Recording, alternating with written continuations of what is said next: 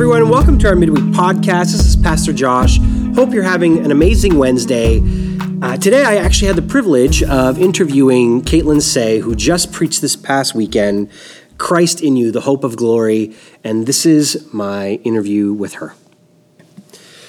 Well, thanks for being on the podcast, Caitlin. Thanks for having me. I, I really appreciate it. And so you preached this past weekend Yeah. on Jesus, the hope of glory that's inside of you, and the relationship between the Spirit and the text, and what, what that all does. And so it, this this is your opportunity. Yeah. What is the one thing you want to kind of take home in all of this? What do you want to pound out so that people, if they can just remember one thing from your sermon, what would that be? I think if hey, w- wow, I hope they remember it all. But if we're bringing it down to one thing, um, I think this idea that the gospel is for this moment. And that it's to be applied to this moment in a way that actually changes the present reality that we live in. Um, and I think that's heavily connected to our, our overall um, vision here for Vista and having the scriptures elevated in our lives and understanding that it's through our engagement with the scriptures that we experience uh, the gospel and the power of the gospel in our moments, which really are the building blocks of our lives. Okay, so on a practical level, which is, I think everything you're saying is fantastic. How does that flesh itself out on on a, on a just a daily basis? I mean, Yeah. because so many people that are listening go go to jobs, they go to things, and when, when they come to to church, there is this almost.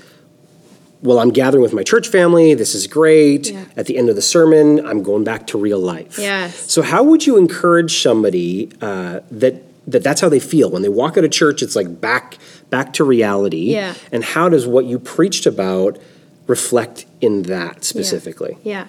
I think that's a really important question because so often when we are sitting and we're listening to um, inspiring ideas and um, and and hopeful words, um, taking that and knowing what difference it actually makes in our life throughout the week is absolutely essential because that's how we change. It's actually how we are becoming more like Jesus. Um, so when it comes to the scriptures and having that the the life of the scripture actually alive in us in a way that um, that brings practical change, I think self awareness is key.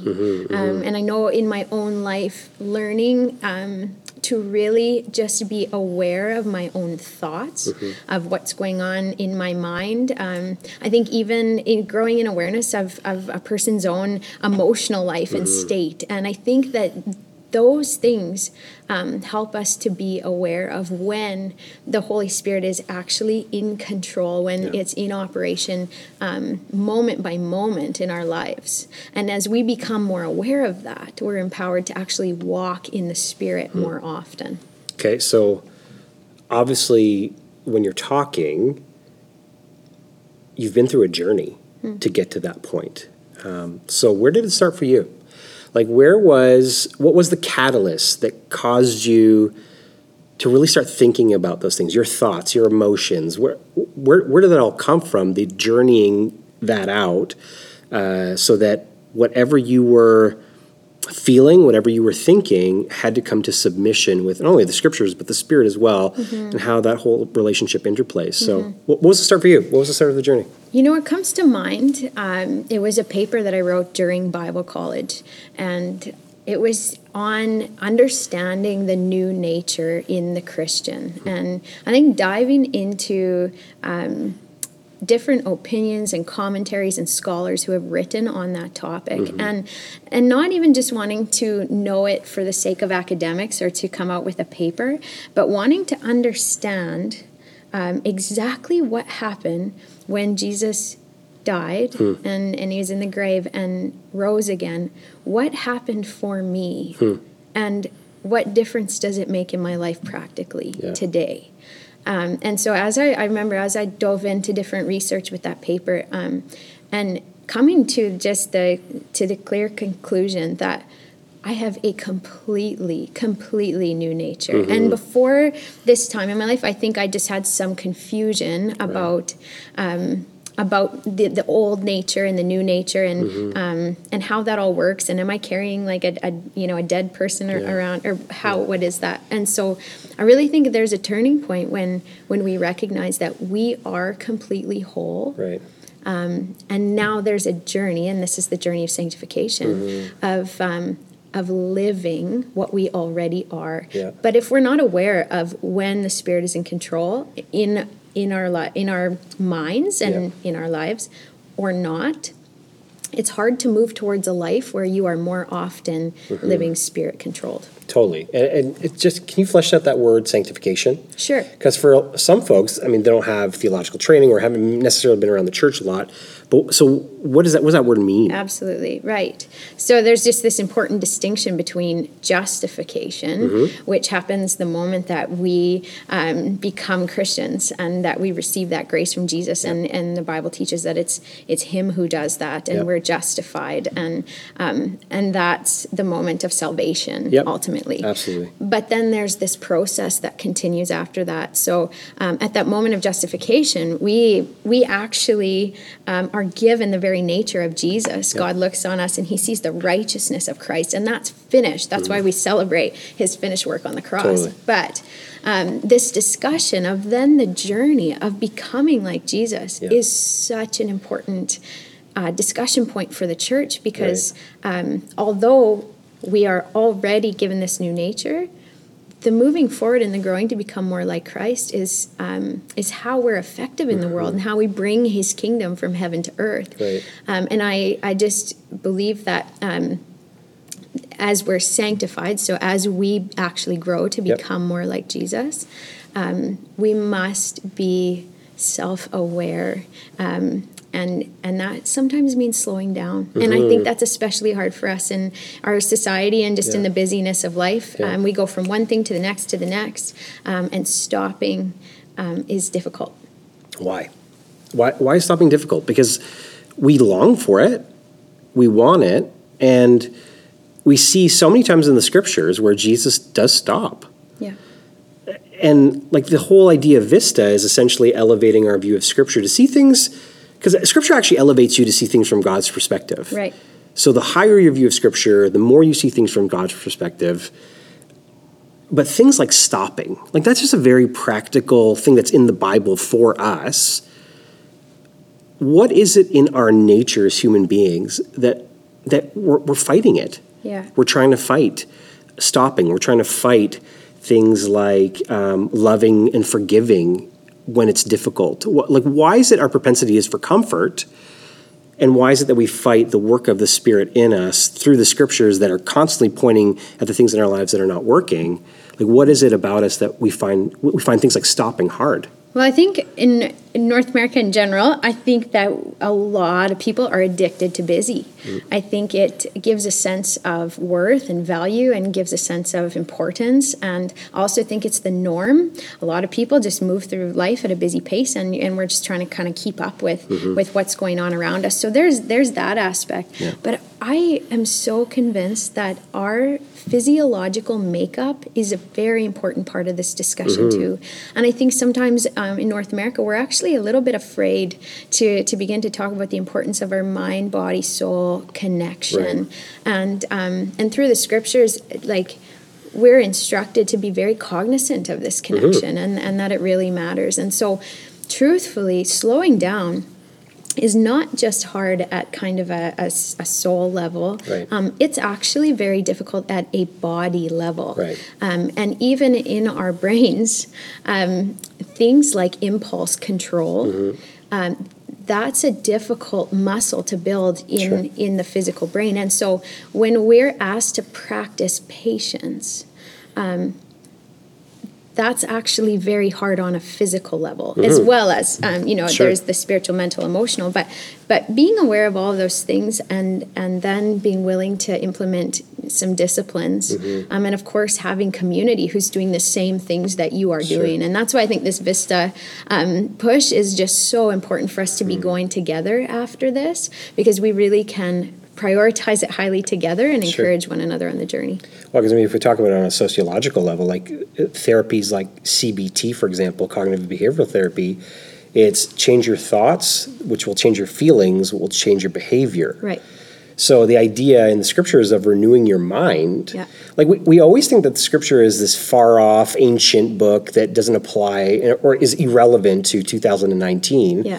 But the idea of renewing your mind ultimately is change the way you think Right. so that you can change the way you feel so that you can change the way Right. that you actually act. And um, at what point for you was the, the body, mind, and soul tie um, the start for you? Like when did you realize that? Because I think like your background, you grew up in church. Yeah. Um, we don't talk about those ti- kinds of things in church. Yeah. So how when was the point where you realized the scriptures relate to all of the the good stuff that's kind of being said in in culture? Yeah. But actually, the foundation of it is in the scriptures. Right. Like, what, like, when did you make that connection point? Well, interesting. You should mention the you know the CBT and um, just this idea of of kind of mind over matter. And I think there's this idea in the church that if you will just change the way you think, your life will just then you'll finally walk as a Mm-hmm. Right. victorious Christian. Just change the way you think. Change the way you think. And and we hear that a lot. And there's validity to that, Sure. renewing your mind in the way you, that you think. Um, but the scripture is actually very clear as well about physical rest. Mm-hmm. And um, I think even coming to glean a better understanding of the nervous system Mm-hmm. in the body and and what happens in your brain when your physical body is actually at rest. Mm-hmm. Um, there are certain parts of your brain that are activated. Um, you are able to think more clearly. And so when we talk about living spirit controlled, if a person's not practicing physical rest on a regular basis in their rhythms, um, their act, their ability to um, to, to live in submission to the spirit decreases greatly and Right. and we don't talk about that a ton so when we're you know when we're um, encouraged to be growing these fruits of the spirit Right.